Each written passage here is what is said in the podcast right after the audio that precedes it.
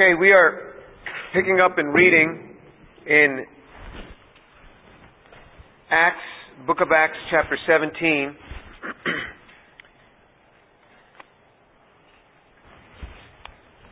and we were reading in, we're going to start reading at verse 10. Acts 17, verse 10.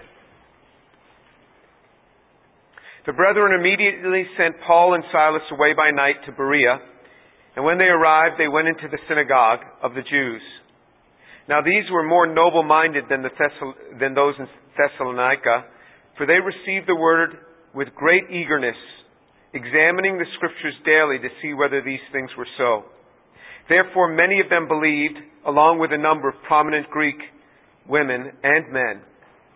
But when the Jews of Thessalonica found out that the word of God had been proclaimed by Paul in Berea also, they came there as well, agitating and stirring up the crowds. Then immediately the brethren sent Paul out to go as far as the sea, and Silas and Timothy remained there. Now those who escorted Paul brought him as far as Athens, and receiving a command for Silas and Timothy to come to him as soon as possible, they left. Okay, so last week we talked about the Bereans and their attitude toward the Scriptures and how, when they searched the Scriptures, they began to find out that these things are so. But what I want to focus upon this week is a little bit different. In verse 13 it says, When the Jews of Thessalonica found out that the Word of God had been proclaimed by Paul in Berea also, they came there as well, agitating the, the, the agitating and, and stirring up the crowds. Now you may remember back up in verses 1 through 9 of that same chapter, Paul had, and Silas and Timothy were in Thessalonica. Uh, uh, Luke having remained back in Philippi as to be the pastor there in Philippi. And, and uh, um, Paul had to flee from, from uh, Thessalonica, and now he's in Berea.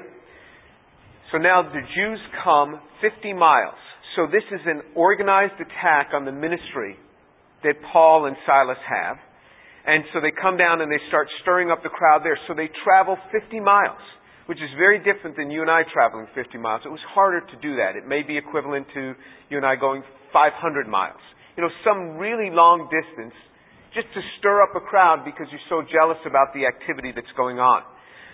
So you see that there's this mounting activity and the mounting coordination around the activity opposing the ministry of Paul and Silas.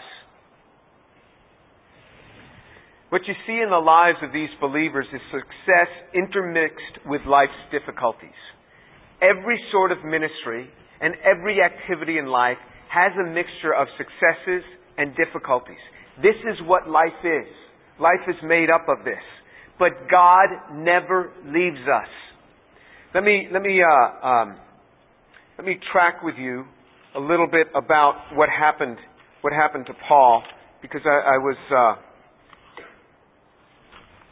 I, I, I wrote this down point by point, just from the second missionary journey.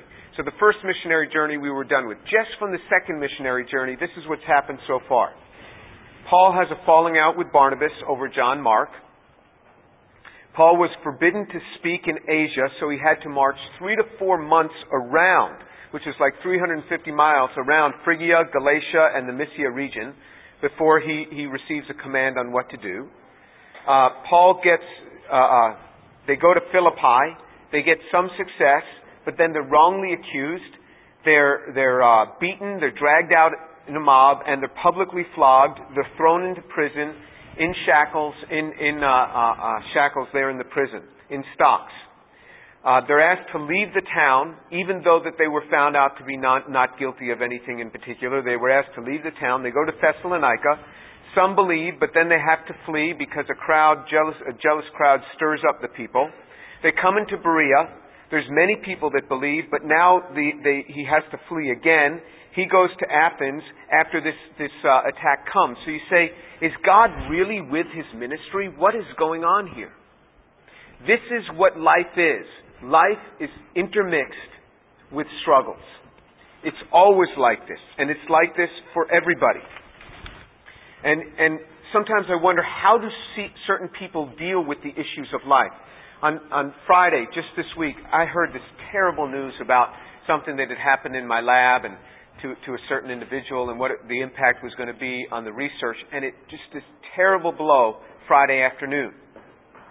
But nevertheless, I had to go and speak. I was, I was scheduled to speak at the InterVarsity group Friday night. And, and I just, you know, just came home just with my head just hanging and, and, and Shireen was just so kind to me because of the news that I had gotten. I had called her up late in the afternoon and told her about this and she said, that really is bad. And, uh, but this is what life is. This is why when I meet people, I like to talk with them and I say, you know, how did you handle ministry all this time? I was with a guy last night for dinner, and he's worked in the church, I don't know, 30 years, 40 years or something, a long time. And he has this really good attitude. And a lot of times you meet people who've worked in big churches for many years, and, and their attitudes start to get worse and worse. I said, How did you handle it? Because he's such a jovial sort of guy. He's always smiling, and he just began to say, Well, you know, I well, one of the ways I learned to handle it is I, I, I worked in a funeral home when I was in college. so, so you learn how to deal with a number of, of interesting situations. But everything there was there was some some way of handling this through through just just laughing at the things of life. Now I'm sure that there were days of pain and real struggles, but how did people get through? You know, one guy said to me, Jim, you always love to hear testimonies. And that's true. I would rather read a book of testimonies than a book about theology. Because I want to see what it was like for people out on the mission field when they were confronted with certain situations and see how God came through. Because to me, that's life. That's why I, I love the scriptures. I love to see what, ha- what happened to Paul and how he was going to deal with it. When I was in college, I used to love to go on visitation with my pastor. And so he would visit certain families and share with them, or he'd be teaching small Bible studies in a certain house in the ministry area that the church would try to reach out with, reach out to. And I'd go with him, and there would be all sorts of strange questions that had to be fielded by him. Really strange questions. You know, when you deal with with particular people groups or people, it's strange. And I used to just love to sit there and smile and see how was he going to handle this difficult question now how he was going to deal with this. I wanted to see how God comes through. Life is a mixture uh, of, of, of, of dealing with people, and because we deal with people rather than with robots, we get this enormous creativity comes. We get this laughter, we get this joy, but because we deal with people, there's all there's the death, there's sickness, there's depression, there's sin. There's all these other factors that you have to learn to deal with. And I think many times in our training, we are wholly unequipped for dealing with the things of life. And I'll give you an example. When I was in graduate school, I had to teach. And I had to teach the, these student labs, which is very easy. You just walk around, around the lab and you make sure the distillation setup is, is all together. There's not holes in it and it's distilling out into the open air. And you just walk up and you say, you have to clamp these two pieces together and it'll distill just fine. But then you, you become an assistant professor, and they drop you. This was in the state university. They'll drop you in front of a class of 250 people. They say, teach. I've never really taught before. I've never lectured. Just teach. And so, so most of us receive no training in how to teach, and it shows. And, and we have no experience with this. And then you've got to run this lab with all the, the emotions and all the things that go on in people's lives. And, and, and the struggles with school and the struggles with this and so, totally unequipped to deal with this. And so all of a sudden I, I felt like I, w- I was a, a pastor. I felt like I was a priest. I felt I was a, a, a, a marriage counselor to these graduate students. This is what life is. But life is also filled with pain and struggles. It is. This is what, what Paul went through. And you look at his life and you say, why didn't the guy just give up? Every town he gets some believers and then they throw him out or they beat him up or they throw him in prison. If this happened to us once as missionaries, we would be like, oh, better leave the mission field. There's been trouble. Remember the the the, the girls that were taken, uh, uh, and and I think even one of them or two of them were from Houston in Afghanistan when the war started, and they were taken prisoners, and it was like, oh, terrible! How could this have happened? And it happened to them. They never should have gone there. It was too dangerous. I mean, come on! They went to minister the gospel. These things happen. Now, thankfully, that that they were delivered.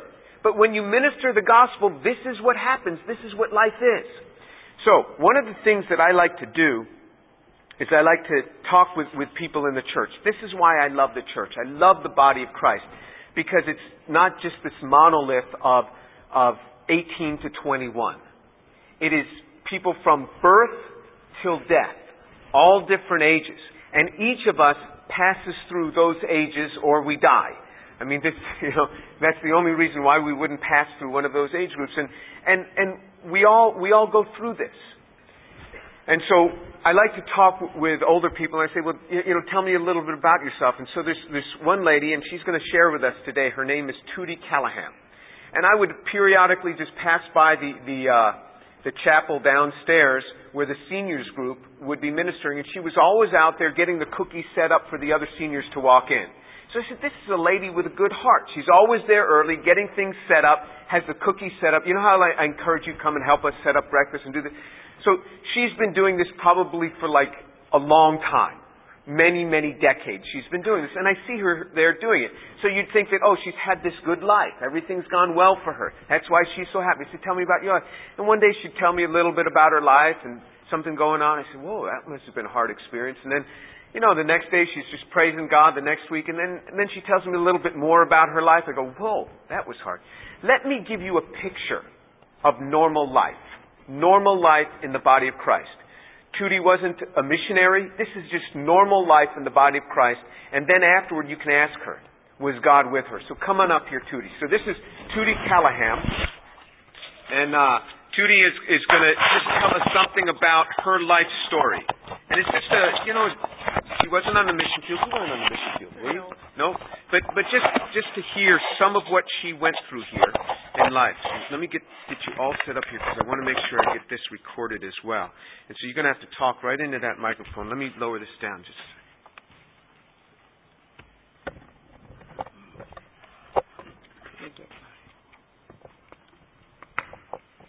Okay. Can you hear me? Can you hear me? You know that? Can you hear me? well, I tell you, um, you know, I love people. And I love young people, older people. But I thank Dr. Tour for the privilege. I I just don't know. I hope I can be of some help to you. I've been in this church for since January 1971. And of course I see Roger slipping in here. And he's like one of my kids. And uh but you know, in the early uh, years, I lived in uh, Waukegan, Illinois, which is above Chicago, about 40 miles. And uh, of course, I've been called a Yankee, but you know, I'm married a Mississippian, and that's where I met my husband in Waukegan. I told him many times, I didn't come to the South to get you. I came, you came up north. So, but um, of course, you know, him being from Mississippi, he was a long ways from home. And, but to make a long story short, we married in December of uh, 1936. Can you imagine? Of course, you can't even imagine how long ago that's been, can you? But then along came, you know, just before the war in 1941, I was in, we were in that war. And of course, um, before that, we, we decided we would go, I'd go back to his home and meet somebody. I never met any of his people. And so I, I guess I wondered, well, wonder what they'd think of this girl. But anyhow, my husband did construction work. And, uh, of course, first thing though, when we moved, when I went south, here I was a city girl. They didn't have no water. They didn't have any bathrooms. And they had those little places, you know, outside. And, uh, and had to wash on the washboard. I did it one time. Because what I did, I took my skin off my knuckles. But anyhow, I managed to get somebody to do that for me. Isn't that terrible? But then uh in doing construction work, my husband, that's how I met him. He came up north and, and we met, I was doing construction work on building highways. And I'm, I met him that, and, uh, of course we lived in a small trailer and I cooked on a two burner stove. Of course, if you go camping, you cook on it. But, uh, and it was, uh, coal oil or gasoline, and I was scared to death of them things. But I managed. And uh, then in 1940, our oldest daughter, Barbara, was born. And of course, you know, it was, uh, we were beginning the war years. And um, we went to uh, Algiers, Louisiana, which was across the river from New Orleans and there uh we my husband was due to go in the service. That's back when they had the draft. And he was due to go in the service. He was due to uh and but then he was working for the uh Navy in at uh shipyards and they said no way. He's got to stay here. So uh and then guess what? I worked in the machine shop. Can you imagine that? But I did because they like for the women, girls, they like for us to do the small things, and we did. But um, of course, at this time, I think this is where I really begin to realize what the Lord was leading up to. And of course, during the war, there was rationing. There was some things we couldn't get, and of course, we couldn't get any gas then. And uh, then it was, uh, at this time, it was when we, my husband and I, his name was David Elmore Callahan, but for short, we called him Elmo. And uh, we decided that we needed to turn our life over to the Lord. And we did it completely and we went to a small church and our pastor was just great. And he uh he had just come out of the seminary and uh at one time I was his secretary. Can you imagine that? Me? But anyhow I enjoyed it and I got to learn a lot. And uh of course we had a small uh congregation but anyhow that's okay then in 1944, my other daughter was born, Linda. And of course, Barbara, you know, being the only child for a few years, she didn't like that, being having someone. And then, um, of course, after the war, the, um, you know, the war was over, jobs were available, but and money wasn't too great. But then things cost a lot less. You wouldn't believe it. There's some stories I can tell you. But anyhow, uh, but then we learned that uh, just because the things were there, we didn't need them at the time.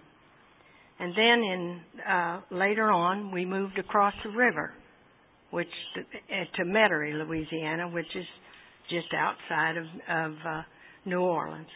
And um, of course, we uh, then after Barbara graduated, she married, and uh, of course, you know when one of your children leave home, you think, well, that's kind of hard, and I'm sure you know that, uh, and some of your parents know that when you leave. But anyhow, then um, we just loved that church over there in Algiers. And when we moved, I thought, well, now I can't find a church that I love so much, but we did.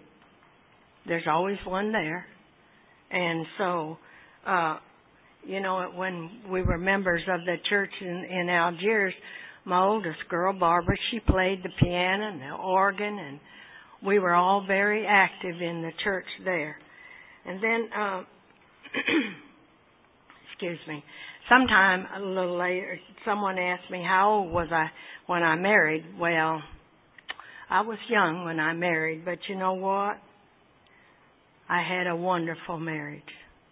I had a good Christian husband and two sweet daughters. And then, uh, but then my youngest daughter decided that she needed to get, wanted to get married. And you know, I thought, oh, no, no, you're too young. And of course, but then we decided that my husband and I, we talked it over and we tried and we prayed and that she'd wait and, but then we said we wanted to be in their lives.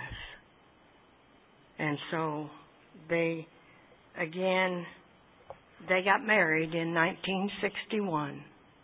And George was, um, my son-in-law. The boy she married was George. And, um, of course, you know, after I found out what a good person he was, Christian boy, and they had such a wonderful time together, and then they had three children Billy, Pam, and Tina. And of course, George being in the Air Force, he was gone. He had to go to, uh, let's see, he, uh, I forget, they, he had to go overseas, and of course they stayed with us. And then come another period in the 60s, he had to go to, um, they went to Japan, and they went to Hawaii. And of course, there we were. We were by ourselves for a change.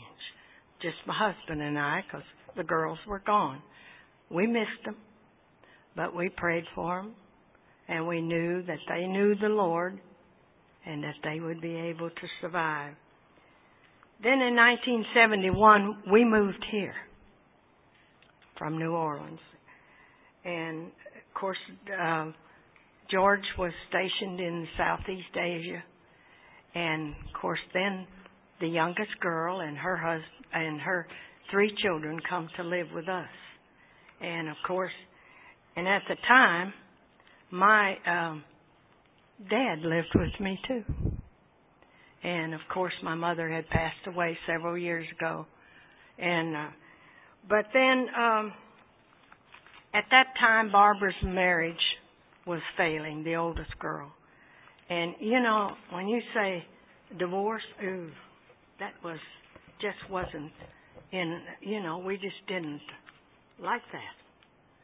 But anyhow, um, George returned in December 1972, and he was stationed then in Biloxi, and of course, uh, they moved there.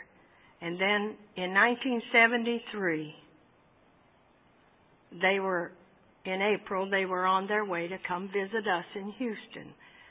And my uh, Linda became ill, and so he took her to the. Uh, they had just went through Lake Charles, and he turned around and went back to Lake Charles to take her to a hospital. And of course, they couldn't make a diagnosis, so he took her back to Biloxi, Mississippi, where he was stationed, and she was put in a hospital. But then in November that year, she passed away with a brain tumor. And you, you talk about something to lose your youngest daughter. And I remember my husband saying, he, uh, he said, I have to turn it over to the Lord. And he did. And of course, that. Uh, after that, uh, you know, to, I know to see her get married and then to see her go on, but I, I knew that she would be suffering if she's, and she was in a coma. So she passed away, and oh, we, we just, uh, it was hard, but the Lord was with us. And we had to look to Him, and you know, uh, my husband was a very strong Christian, and with his help and with others in this church praying for us and helping us, the Lord will take care. And then, um, of course, as I said, Barbara's marriage was failing, and she decided to divorce was the only thing that she could do. And then, of course, whenever George and Linda, the youngest girl, was married, he and Barbara didn't get along. They didn't care for each other too well, but they put up with each other because of the sisters being sisters. And uh, of course, then uh, back after she divorced and in Christmas of '74, she went to meet a, a friend of hers in uh, Na- Louisville, Kentucky. And do you know I heard from her yesterday? And um, she, uh, her and Barbara were real close. And years ago, when they had lived in New Orleans, I went to visit their girls because at one time I did teach a group of single girls, and uh, that's why I love young people. And but anyhow, um, as she came back, she wanted to visit with her nephew and her uh, nieces, and so um, arrangement was made, and then uh, Barbara and George got together, and they discovered that they didn't know each other at all, and so back in uh, my husband had said the Lord took two two tragedies and made something good out of it. The death of the younger daughter and her divorce and and he married both of my girls. Can you imagine that? And do you know that that he can he loved both of those girls. I know he did. He was devoted to them. And of course, um, you know, the Lord does things in His way, not our way, but in His way. And, um, you know, like I said, I couldn't imagine one man loving both of my daughters. I'd known him since he was 15 years old. And now he's 64. And some of you might not know, but, well, I'll, I'll get, I'm getting a little ahead of myself. But, um, he retired from the Air Force and, uh, and after a short time in Metairie, of course, he and Barbara married and, uh, these children, all these children, she had four adopted children, and he had three. Can you imagine? Seven? Well, uh, then in, I guess we will say that, uh, you know, I just thank the Lord that, that He did what He did, making this family together. Because you know, sometimes when people divorce, the children go elsewhere and you don't get to see them. And we were blessed. And then in 1986, boy, that was a year.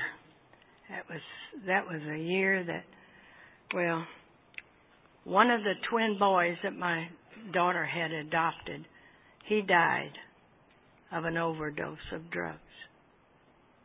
So be careful. And then the grandson, I have a grandson that uh, was at the time 22 years old. And of course, he was on the swim team in high school. But he dove into two feet of water. And what do you think he did? He broke his neck.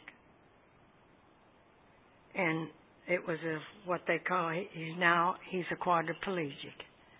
And, um, I think, can I have time to say a little bit about him? Of course, he, um, it was hard. He was in Dallas. And of course, we went there and we brought him back, life flighted him here to uh, Hermann Hospital. And of course, at the time, he was only 22. This was in July of 86. And, uh, but do you know that since then, he finished college, he went to South Texas Law, and passed the bar the first time. He cannot feed himself. He cannot even wipe his nose. He does everything with a mouth stick. Now you think, sometimes when I begin to think, I have no reason to complain. And, but I, we're so proud of him. And he has an office in his home. And he's doing quite well. And you just ought to talk to him sometime. He's a, a he's just, but he, and if you can tell him a phone number, maybe twice, he's got it. Everything his, he uses his mind. Well, then, you know, we married in 1936. So what do you think happened to us in 86? We celebrated 50 years together, my husband and I. There, like I say, there was sad times and there was good times. But we had each other. We loved the Lord. He was good to us. And then, after Christmas that year, about five days afterwards, he suffered a massive heart attack. And then in January, he, in the fourth, he passed away. So, you know, I, I thought, what can I do now? The one that always helped me, we worked together, we tried to do what was best, and I, I, I just couldn't think, well, Lord, now what else is going to happen? Well, I still have another one. Well, I tried to live by myself, but you know what? I like people. And I like, you know, a little bit of let's do this or let's do that. But anyhow, I asked my daughter Barbara and my son-in-law to move in with me, and they did. And I got to see firsthand the wonderful marriage they had. And you know what? As um, they always had fun together, they did things together. He didn't go off one way and she didn't go off to do something. They were together. They worked together. They loved each other. They loved their children. And they relied upon the Lord. And then, um, as the, in the 90s, saw that Barbara was her, well, she was, it was first one thing and another with her. Her illness, and I, you know how a mother will, why can't it be me? You know? Well, he didn't let it go like that. And then in October 2006, God called her home. And boy, I thought, my youngest daughter, my husband, and my oldest daughter, Lord, what do you have in store for me? Well, I still thought, well, I can't go back. I have to go forward. And, you know, God has never left me. And He, He's provided for me. I can't say that, uh, well, I have both my knees have been replaced. I've fallen so many times, but you know what? Thank the Lord I never broke anything. And you know, it's just it's like I say, you you got to smile. Don't go around with a long face. You know, if you smile, the world will smile with you. And you know, I can't say it's later than you think because look at me. I'm, I'm, I can't believe that I have lived this long. I really can't. But you know, I owe it all to the Lord. And, and so, I, I just, and I love. Uh, there's some, of course, there's some things that um, I have a, a Bible at home that I read my daily Bible, right? And it's called Life Application, a study Bible, and it's a New Living Translation. And I like it because it tells in some words. And you know what today's reading was? Trust God and be blessed. And I'm blessed. I'm blessed. And I hope that, um, of course, you know, um, that uh, we shouldn't worry about tomorrow. The Bible tells us that in Matthew, the sixth chapter. My sister, uh, we talk every Saturday at 8.30. Phone rings one way or the other. And she said to me a couple, three weeks ago, Tootie, what is your favorite scripture? Well, you know, I always thought, seek ye first the kingdom of God and his righteousness, and all these things will be added unto you. Don't worry about tomorrow. I'm bad about sometimes, right? And so when I was looking that up, I looked and I read all this here about worry, you know. We're not supposed to worry, but you know, we are. It's about time, Donnie. Okay. And and then uh you know, another one is um Psalm one eighteen twenty four. This is the day which the Lord has made. Let us rejoice and be glad in it.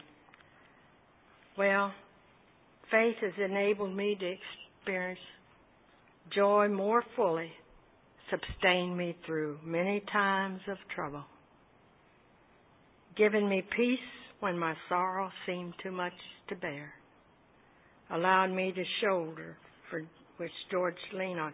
You know, can you imagine? I, I mean, I'm sure that some of his co-workers say, "Well, she he's living with his mother-in-law," but that's okay.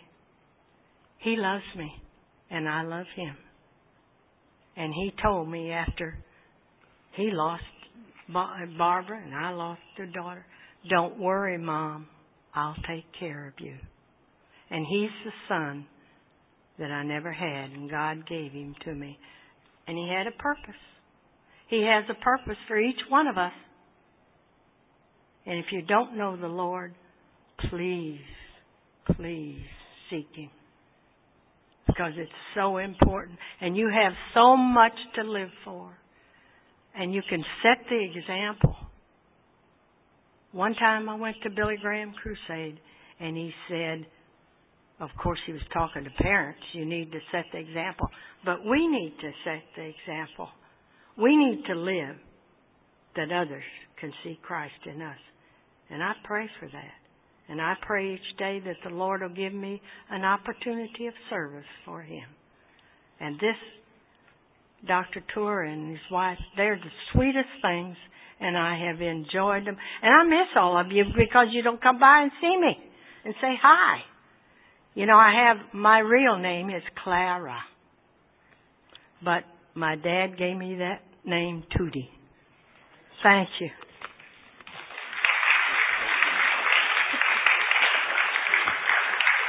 We're just gonna, we're gonna pray for Tootie. Father, thank you so much for Tootie and what she means to the body of Christ and how, with what she's gone through, the way you've sustained her. Father, thank you for the example of what life is and the things that come at us in life and how you call us to keep going and seeking you. Father, thank you that she's never given up, that she still serves in the body of Christ, and she's still smiling and greeting others. Father, your blessings, I pray, be upon her in the name of Jesus. Amen. Amen. Thank you.